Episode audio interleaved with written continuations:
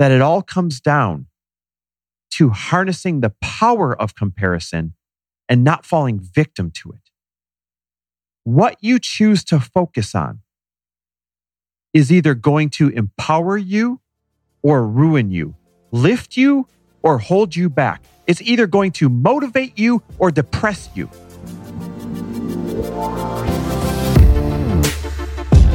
Welcome, everybody. This is For the Love of Money, where we are making you unapologetic about your pursuit of success by sharing the tools, tips, and stories of those who have already made it. My name is Chris Harder, and each week I will bring you incredible guests in order to prove that when good people make good money, they do great things. Hey everybody, welcome back to another amazing episode of For the Love of Money. Today we're going to talk about making your surroundings work for you. Now, there is a real danger, but also an awesome benefit to being surrounded by people who are making more money than you, or being surrounded by people who are doing, quote, better than you. And this whole conversation that I'm really excited to have with you right now, it stems from a study that I read in this book that I'm reading right now called The Gratitude Diaries by Janice Kaplan. Now, this is, if you're an avid listener, you'll notice this is the second time that I've mentioned this book. So there's a clue. It must be a really good book, right? And anyway, there's a point in this book that basically states that we all judge our financial well-being against our neighbors, friends, and surroundings. Whoa. Simple but impactful. Let me repeat this. We all judge our financial well-being against our neighbors, friends, and surroundings. So for example, if we make a hundred grand a year and we live on a street where all your neighbors seem to make around seventy-five thousand dollars a year, you feel really good about your financial position. Now, the good thing about that is you feel good. The bad thing about that is you may not be tapping into the abundance that really is there waiting for you. Now, if you make that same one hundred thousand dollars and live on a street where all your neighbors average, let's say one hundred fifty thousand dollars or two hundred thousand dollars, now you feel bad about your financial position. And this all comes down to comparison and intentionality. What are you doing with comparison? Are you letting it hurt you, or are you making it work for you? And what is your intentionality behind leveraging your surroundings to put yourself in a better position? I mean, when I read this, you guys, this made my whole mind explode with so many lessons I wanted to share you, but that's the big one. It all comes down to comparison. What are we allowing it to do? And intentionality. So let me take this a step further.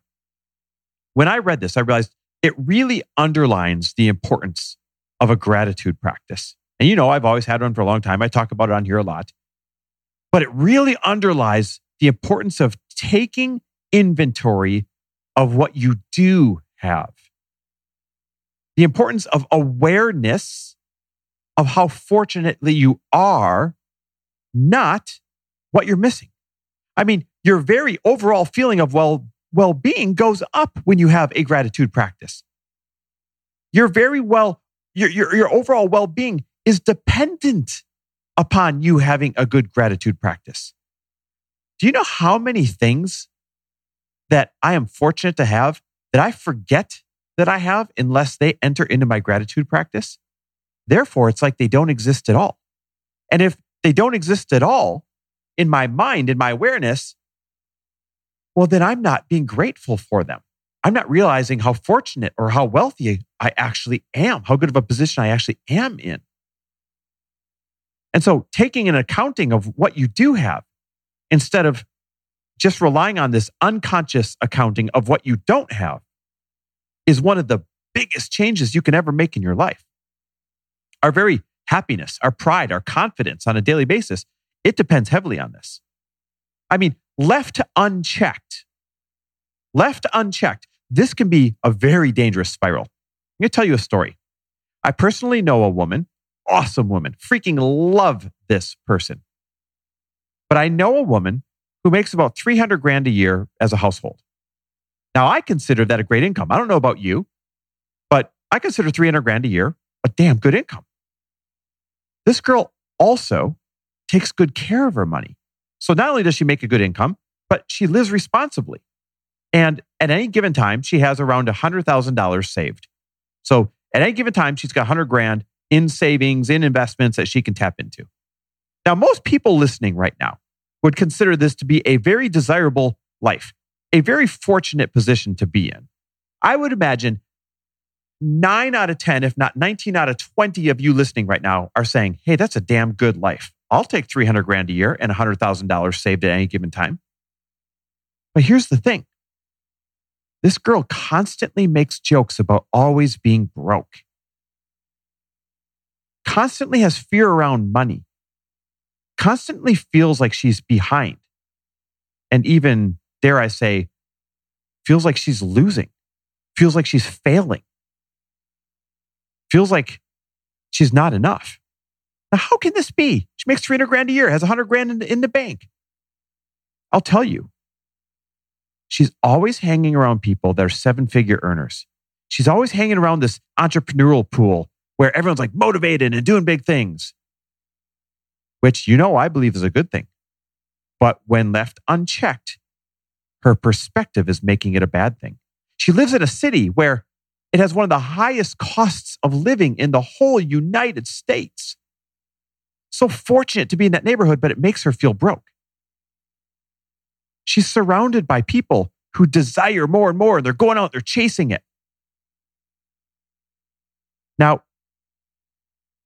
here's the deal. It's not her surroundings that are causing this. It's where she's focusing that causes this. She's focusing on what she doesn't have compared to all these other people in her life, instead of focusing on what she does have, including these very people in her life that could actually help her get to where she wants to go. She's using comparison to feel like she's losing instead of using it for fuel and inspiration to find that next level.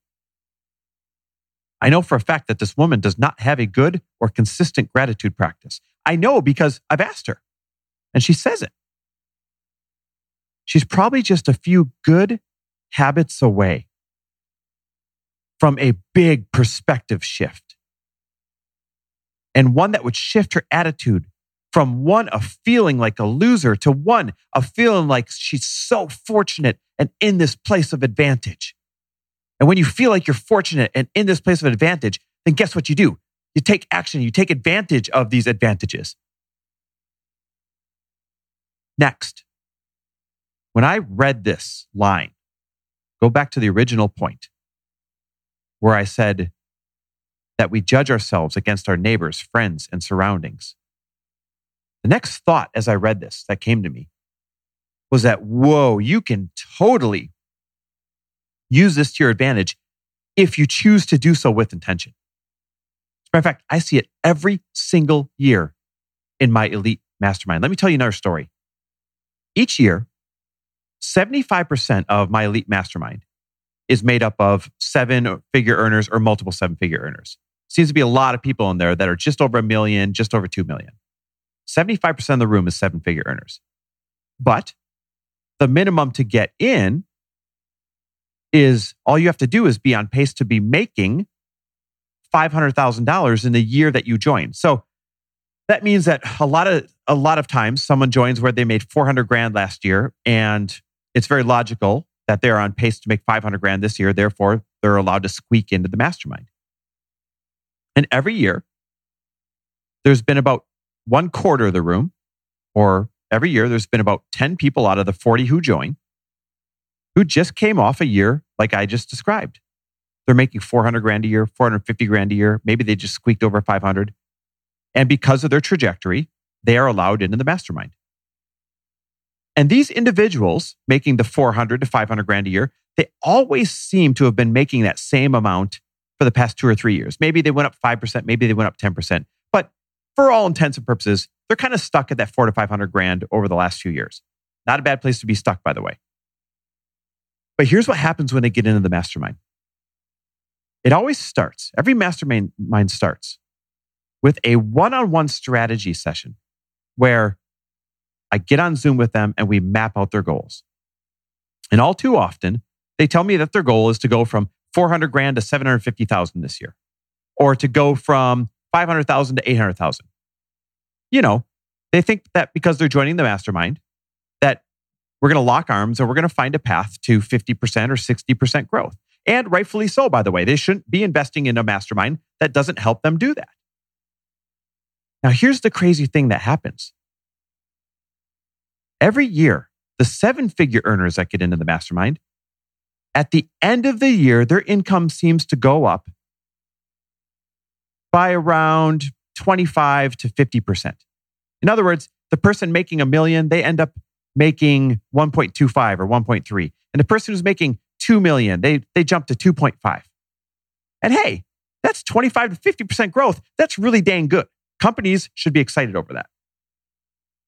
But the six-figure earners that squeak in, the ones who who squeeze their way into that room because they were just making just over four hundred grand and they're on trajectory to make that five hundred grand to get in the room, instead of hitting seven fifty or eight hundred like they wanted in the beginning, they find explosive growth. They're the ones that go from four hundred thousand to a million, or from five hundred thousand to one point two million or one point three million. No joke, this happens every year because we harness the power of comparison and we harness the power of intention in a healthy way. They get into this room with all these one million dollars earners, two million dollars earners, three million dollars earners, and because that's the new street that they live on, to go back to my earlier com- example, they suddenly buy into a new reality, a new possibility. They suddenly raise their expectations of not only what's possible, but what's realistic. And that's why they have the one hundred percent growth, the one hundred fifty percent growth, while the seven-figure earners are only growing at, you know, twenty-five or fifty percent. Now, if I'm being fair, there's always a sad twist to this story as well. Every year, there seems to be somebody who this does not happen to. Every year, there's somebody in the mastermind who ends up more like the person that I described much, much earlier. And they get into this room full of seven-figure earners and they squeak their way in and they're on a trajectory to, to pass the five hundred thousand dollars minimum to get in. And when they get into this room full of everybody's businesses exploding, and when they get into this room full of high earners, they suddenly see themselves as failing. They suddenly see themselves as somehow they're not growing fast enough. And I hate freaking seeing this every single year. It breaks my heart.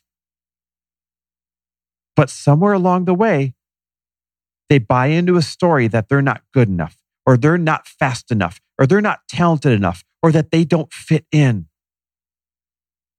Because comparison is harming them. And we know that this is not the truth. No one gets in that room unless they deserve to be in that room. But it's where they're focusing. It's where they're concentrating. Now, all in all, what a massive success story, right? The seven-figure earners, they grow twenty-five or, or fifty percent. The six-figure earners, they will double or triple their income. But if there was a way to save that, that one person that gets in every year from focusing on the wrong things and sabotaging their growth, man, I would do anything it took to save them from that pain. And if you just heard this story and you said, uh-uh, uh-uh, I'm the one that would get in there and get inspired. I'm the one that would get in there and double my business. I'm the one that it would propel me to a new level by living on this new street. Then I want you to text me the word ELITE to three one zero, four two one, zero four one six. Or just go to ForTheLoveOfMoney.com forward slash mastermind. Because you're the one that'll get in here and have that explosive growth. But if you're the one that said, oh, I'd get into that room and it would scare me and I, I would sabotage. then it's you who I did this episode for. It's you who I want to remind that it all comes down to harnessing the power of comparison and not falling victim to it. What you choose to focus on is either going to empower you or ruin you, lift you or hold you back. It's either going to motivate you or depress you. It's either going to push you forward at a speed that you have never experienced before, or it's going to cause you to stop in your tracks. And the damn catch is this. It's that we're pre-wired to compare ourselves and see what we're missing instead of what we do have. And the catch is that, sadly, by default, we see where we are inadequate instead of focusing on where we have advantages. This power of intention, of perspective, it will either work in your favor and give you the freaking life of your dreams, or, sadly, like the woman I told you about who's making three hundred grand a year, if left to default without the right intention and practices in place, it'll ruin you and make you sad. So choose your perspective wisely. Choose your actions wisely. Choose your habits wisely. Have a gratitude practice of taking inventory each and every single day of what you do have, what you are capable of, instead of only seeing what you don't. Because if you choose wisely, oh, that's when the money flows to you. And when good people just like you make good money, you can then do great things. We've got about twenty to twenty-five percent of the elite mastermind spots open.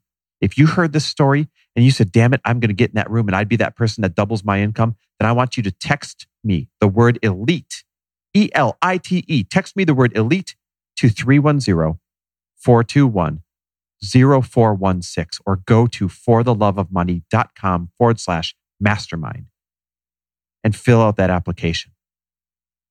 I cannot freaking wait to do my one-on-one strategy session with you, do my one-on-one coaching calls with you each month, to get together with you in person a couple of times this year along with everybody else, and to have you tap into the power of exchanging ideas in a room full of people who are lifting you up.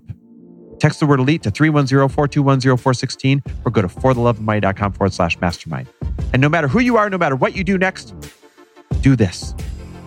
Choose to make your surroundings work for you.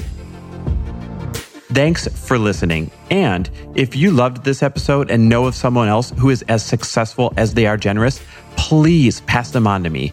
It would mean the world to me if you help me get this cause and this message out to as many listeners as I can. So please, if you liked what you heard, it goes a long way if you take thirty seconds and leave me a five-star review and share this with your friends. I'll be forever grateful. And until the next episode, cheers to your success.